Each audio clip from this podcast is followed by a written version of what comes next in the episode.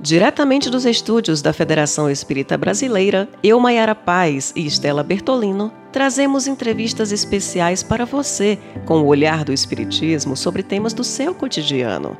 Fique ligado, está começando o podcast Espiritismo em Pauta. Mais de 2 milhões de pessoas morreram em virtude da Covid-19. 2 milhões. Famílias interrompidas, lares que choram a saudade de tantos. E como o Espiritismo vê este momento em que vivemos? Será uma transição necessária? Como o mundo espiritual está intercedendo neste processo? É o que vamos saber no nosso bate-papo de hoje com a vice-presidente da Federação Espírita Brasileira, bióloga e biomédica, nossa querida Marta Antunes.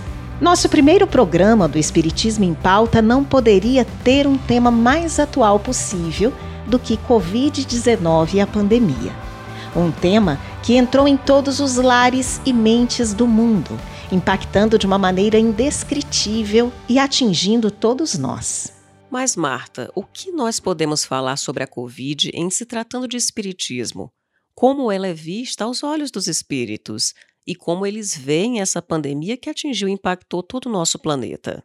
Bom, primeiro quero enviar um abraço a todos vocês que nos escutam, os internautas, rogando a Jesus que nos abençoe, continue nos abençoar hoje e sempre.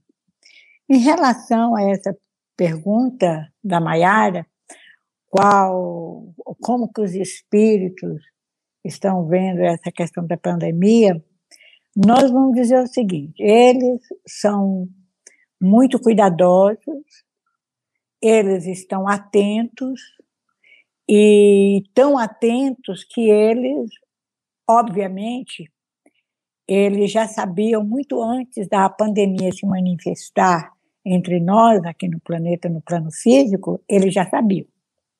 Nós temos mensagens, assim, de dentro da nossa própria reunião mediúnica, de outros grupos mediúnicos, da FEB, fora da FEB, no Brasil, em que os espíritos, amigos espirituais, os benfeitores, falavam alguma coisa, nos, nos preparando o espírito. Eles não falavam diretamente, até porque essa questão de eh, de acontecimentos futuros é uma questão muito delicada, que devido ao livre-arbítrio do homem, ela pode ser alterada. Mas nós fomos prevenidos. Depois, depois que aconteceu a pandemia, que nós vimos que nós fomos alertados. Que nós fomos alertados, nós fomos prevenidos. Então, a primeira providência que a gente vê do plano espiritual é esse cuidado de nos preparar, de não deixar com que nós sejamos tomados de assalto, mesmo para aquelas pessoas que não são espíritas, que não têm assim, um, um trabalho usual da, do intercâmbio mediúnico, eles foram avisados, sejam em visitas no sonho, pessoas amigas, prefeitura. Tem pessoas que falam assim, Hoje, a gente ouve relatos de pessoas falando assim: ah, antes de acontecer essa pandemia, eu sonhei com minha mãe, com meu pai, com meu irmão, com um amigo, e ele me falava para a gente se preparar que tempos difíceis viriam. Outras vezes falava, nossa, eu tive um sonho com Beltrano, com Cicrano, e ele me falava de algo que eu não conseguia entender. Então, avisados nós fomos. Isso é a primeira coisa que um amigo faz. É nos prevenir, é nos alertar, sem nos dar, não colocar em, com medo, com pavor, não entrar em, com desespero, porque cada pessoa tem uma reação diferente. O plano espiritual, por causa disso, já sabendo de antemão pelo andar da, das coisas, dos acontecimentos, que vê tudo de uma maneira bem mais global do que nós, eles estão vendo as ações que ocorrem no âmbito dos planos da vida. Nós só vemos o que está ocorrendo aqui, e muitas das coisas a gente só vê numa área, numa visão muito limitada. Né? Então, eles planejaram. Planejaram, se organizaram, e nos avisaram, né? E nos avisaram, e eles se organizaram para atender a comunidade encarnada, os espíritos encarnados, como nós, para diante desse grande sofrimento que toda a humanidade está passando, eles estarem auxiliando. Então, formaram inúmeras, inúmeras, inúmeras organizações, caravanas, grupos de trabalho muito bem administrados. Por outro lado, a pergunta foi o que, que os espíritos têm a ver, a pergunta geral. Esse é o trabalho dos bons espíritos daqueles que estão preocupados com a implantação do bem, com o desenvolvimento do bem. Mas, em uma situação como essa, como nós mesmos vimos aqui no nosso plano material, há sempre aqueles aproveitadores. Há sempre aqueles espíritos que ainda se encontram no processo de escassa, de reduzida evolução moral, que se aproveitam de uma situação para causar o mal, para aumentar o mal, para causar pânico, para perseguir, para se aproveitar. Então, nós temos que ver que, quando se fala assim, o que, que os espíritos dizem, nós temos que ver a ação dos bons e a ação daqueles que ainda não estão comprometidos com o bem. Nós passamos por momentos muito difíceis nessa pandemia, muitos mesmo no mundo inteiro, que poderíamos ter evitado. Então, quando a gente vê essa quantidade enorme de pessoas que desencarnaram, nós podemos dizer o seguinte: tudo está previsto na lei de Deus, todos os acontecimentos. E tem e deve ter uma, como é previsto nas leis de Deus, tem uma razão. E essa razão deve ser boa. Bom, com certeza, Marta, todo esse processo que a gente está vivenciando, é, a gente pode falar que faz parte da transição pelo que o nosso planeta está passando, é, podemos falar que é uma vivência da lei de progresso? Olha, Estela, com certeza é uma, um processo de transição, é consequência ou é decorrência da lei do progresso. Nós temos que analisar o seguinte: o progresso, quando a gente usa essa palavra progresso, tanto nas ideias espíritas, ideias espiritualistas, e mesmo no campo da ciência, ele se processa de duas formas. O processo intelectual, aquisição de conhecimento, vê que a espécie humana de hoje não é igual à espécie humana que vivia na época das cavernas.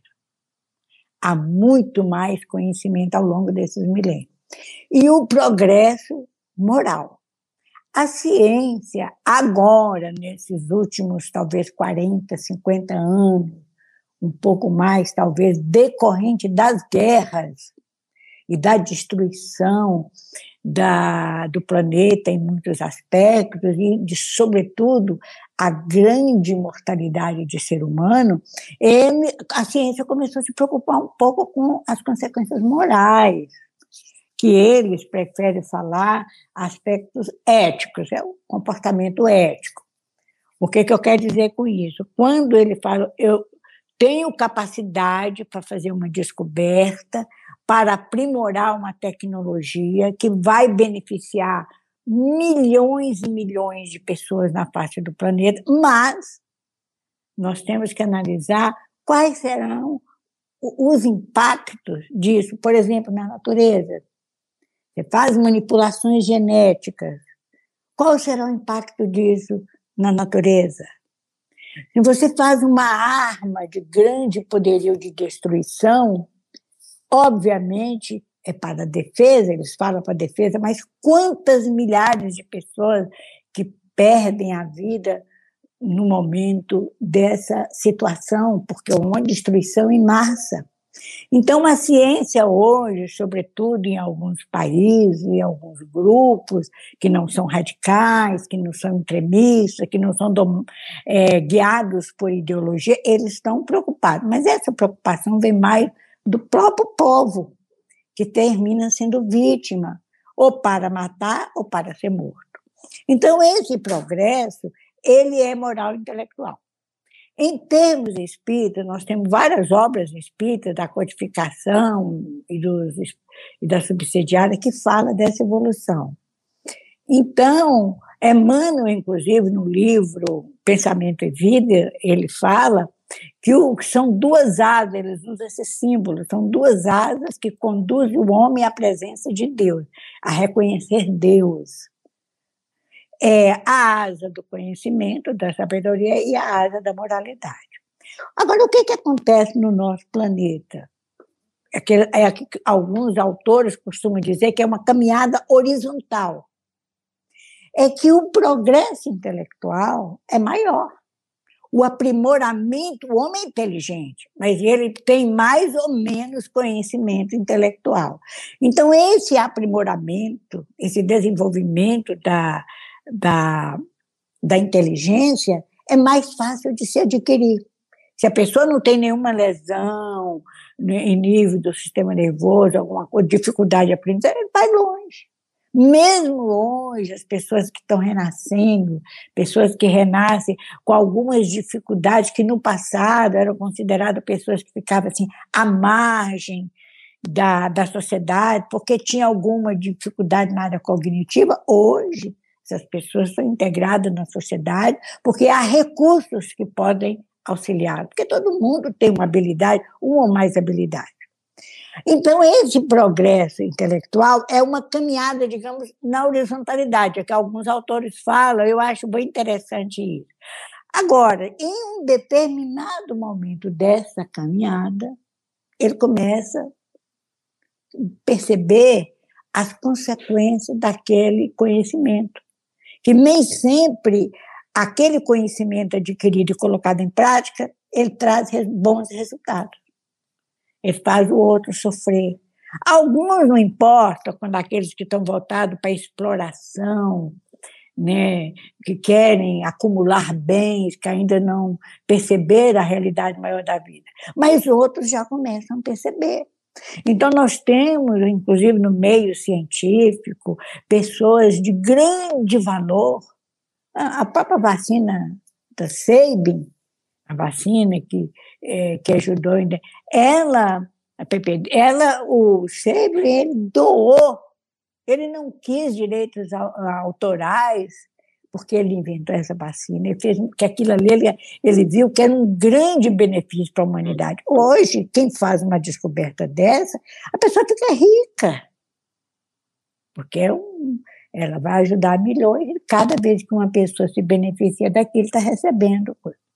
Então, em um determinado momento da caminhada, a pessoa começa a ver, por intuição, por auxílio espiritual, ou pela própria conclusão da inteligência, que ele pode fazer coisas, ele pode desenvolver a sua inteligência, mas fazendo bem. Aí é eu diz alguns autores que é a caminhada na verticalidade. Por que na verticalidade? Em direção à criatura, em direção ao Criador. Hum. Então, ele começa a medir. Então, você nota que do século XX esse século, quantas causas ambientais, algumas exageradas, mas quantas causas ambientais de proteção à natureza, não só a atmosfera, mas o solo, os animais, os seres vivos, quantas causas voltadas para contra de combate à violência, seja violência doméstica, violência contra a mulher, quantas causas para combater o preconceito, preconceito racial, e por aí vai, são muitas uhum. coisas. São espíritos que chegaram a uma conclusão que só desenvolver inteligência não é suficiente. Então, Kardec, para concluir, é um processo lei, de manifestação da lei do progresso. Cedo ou tarde, nós vamos alcançar essa evolução intelecto-moral, vamos nos equilibrar, vamos medir a tudo que falarmos, que pensarmos, fizermos, consequentemente. Mas Kardec, em um livro A Gênese, lá no final, no último capítulo, ele fala sinais dos tempos. E fala também de uma geração nova, essa geração nova não é nova geração.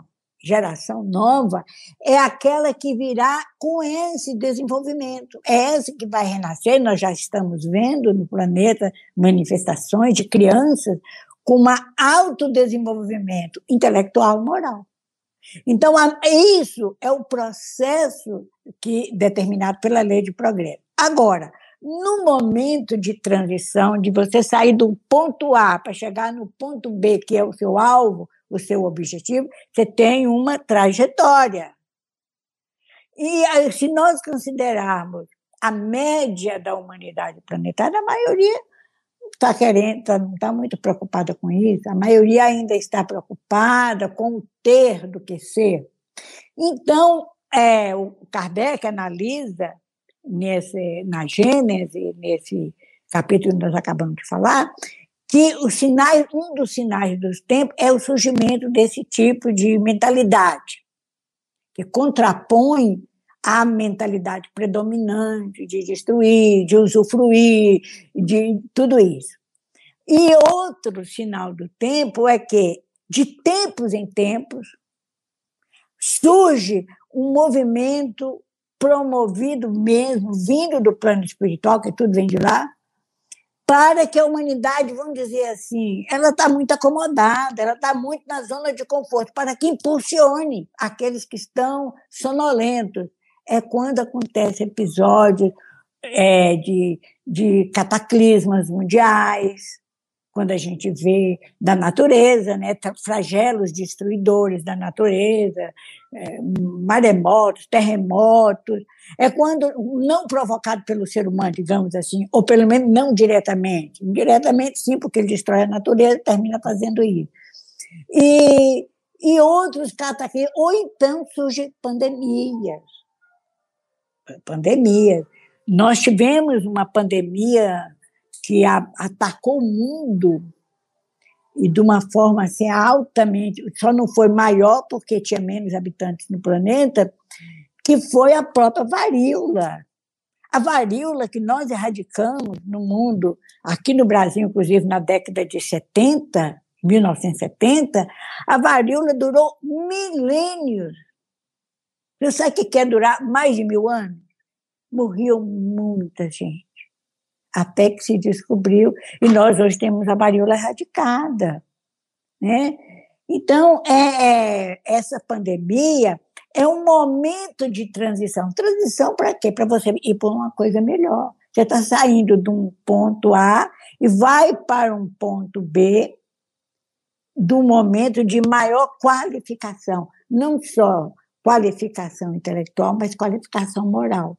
Então, vem aquela, a, aquela ocorrência lentamente que vai mudando, vai mudando a mentalidade existente, e de repente aparecem uns marcos, chamados marcos evolutivos. Isso a própria ciência chama isso de marco evolutivo.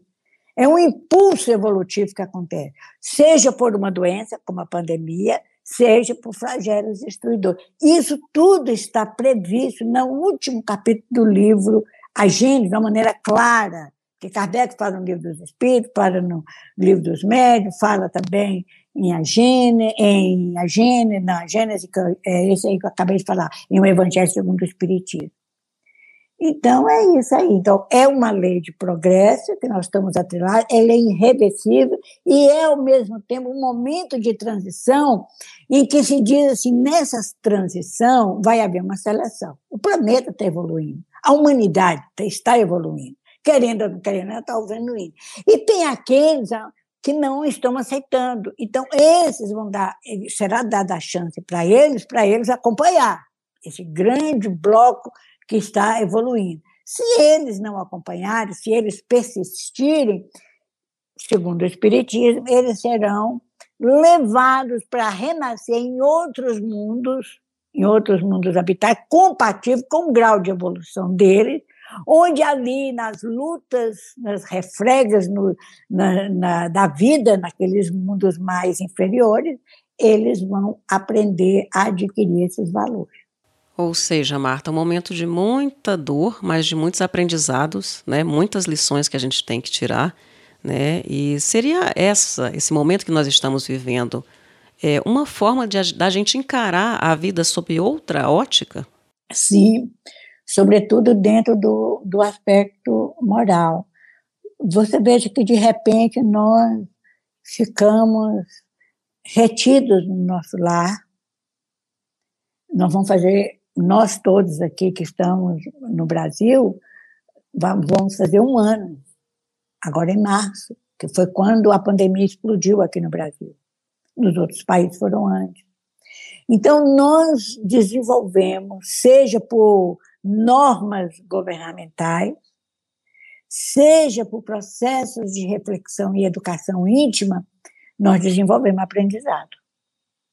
Então, tem pessoas que têm uma dificuldade muito grande de ficar isolada, porque de repente teve momentos, inclusive da pandemia, picos da, é, picos da, da, da curva da pandemia, que nós tivemos que literalmente ficar isolamento social, até dentro de casa, muitas vezes, como nós vimos nos profissionais de saúde, que governos, inclusive o governo do Distrito Federal, que aqueles profissionais que estavam na linha de, de frente foram para hotéis para não ter a convivência familiar.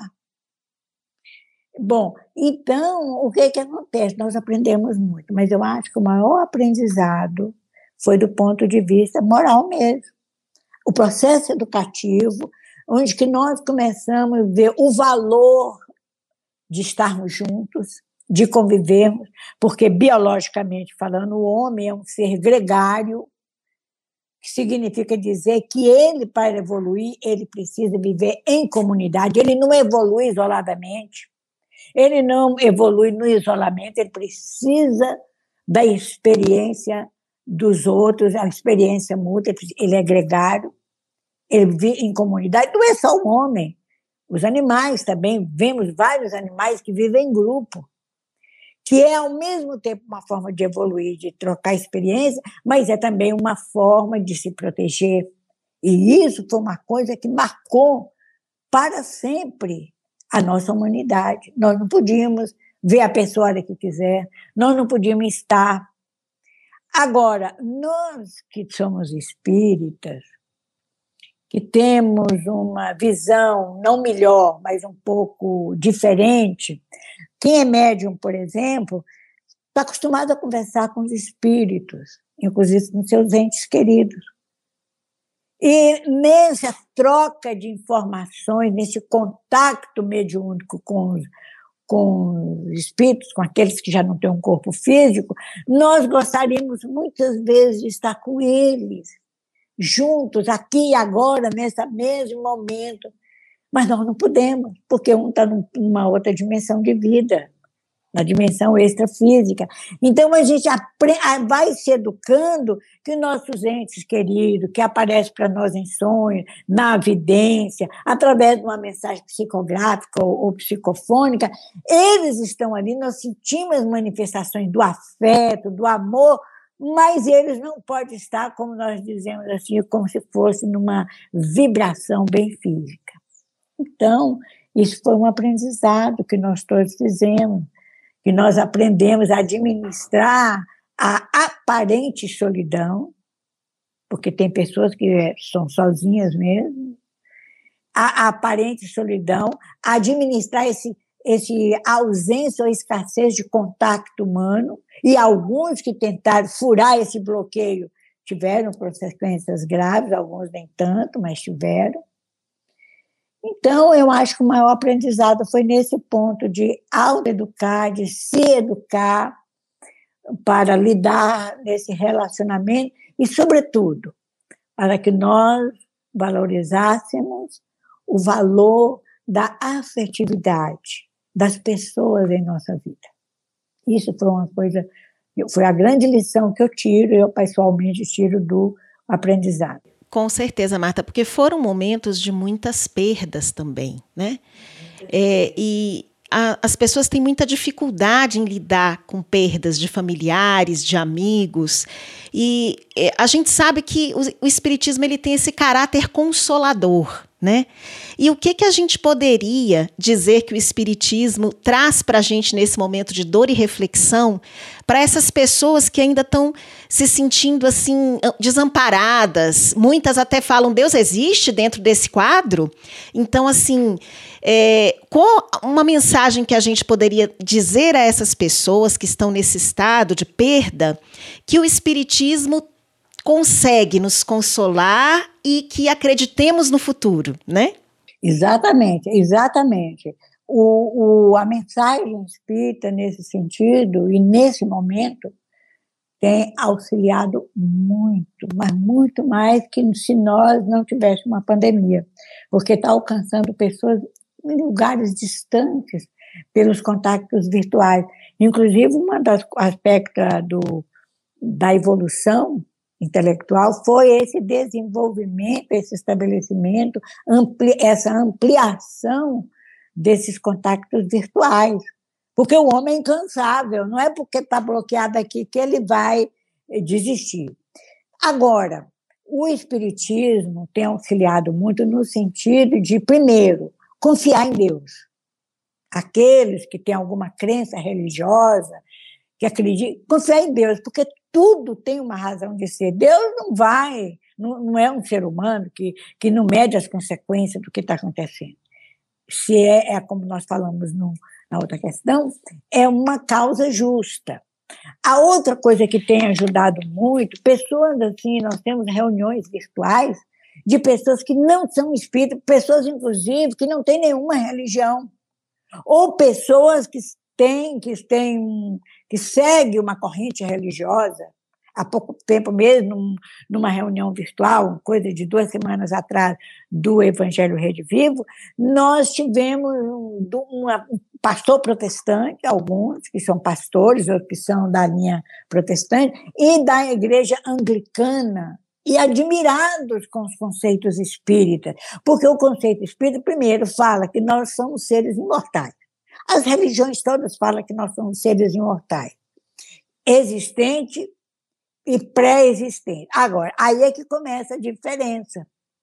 Quando a gente começa a mostrar, explicar pela lógica espírita que nós somos seres que vivemos antes e que vamos prosseguir depois da morte do corpo físico, vai ter uma mudança de, de dimensão vibratória. E hoje a ciência está chegando a essa conclusão, muitas conclusões dessas dimensões. Então, nós continuamos a viver. Vivamos uma, iremos para uma dimensão chamada mundo espiritual, que tem todas as suas organizações sociais com todos os tipos de, de grande é, prática do bem, menor prática do bem. E depois nós retornamos pelos processos da reencarnação. A reencarnação, inclusive, que foi muito lembrada nesses, nessas lives, nessas conversas, nessas rodas de conversas virtuais, a reencarnação não é uma invenção espírita.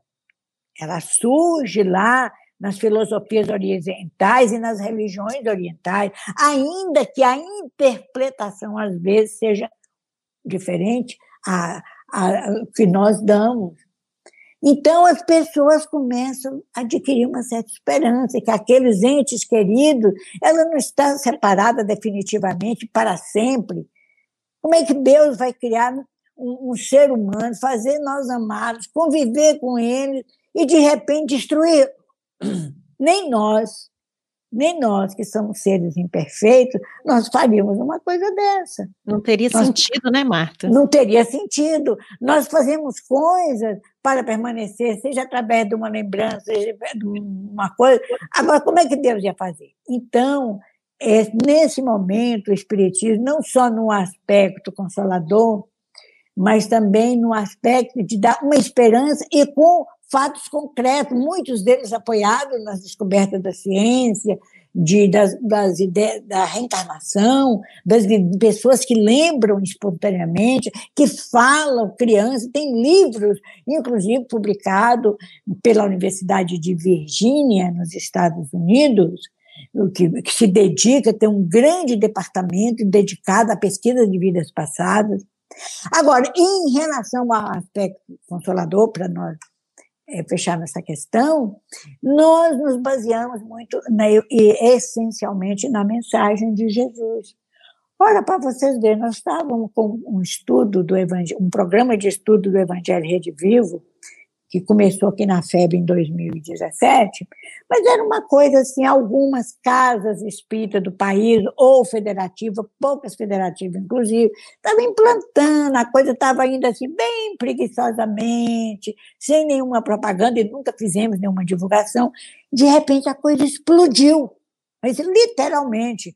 Hoje nós temos inúmeras turmas virtuais, no Brasil quase que todo, é capacitação em cima de capacitação para implantar. Nós éramos um grupo, éramos e somos um grupo pequeno, fora do Brasil, e o interessante é que fora do Brasil, quem primeiro nos procurou para a implantação do Evangelho Redivivo, que fala da lei do amor, que fala da esperança, que fala do perdão, que faz as pessoas acreditar no bem, foi a Suíça.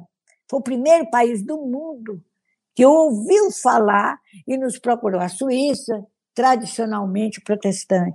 Numa semana ou duas semanas depois que a Suíça tinha nos surpreendido com esse pedido, porque nós pensávamos em trabalhar o Evangelho, estudar o Evangelho, nós estávamos com uma visão ainda muito modesta de levar o amor, de levar a paz, de levar o bem que a mensagem de, do Cristo está.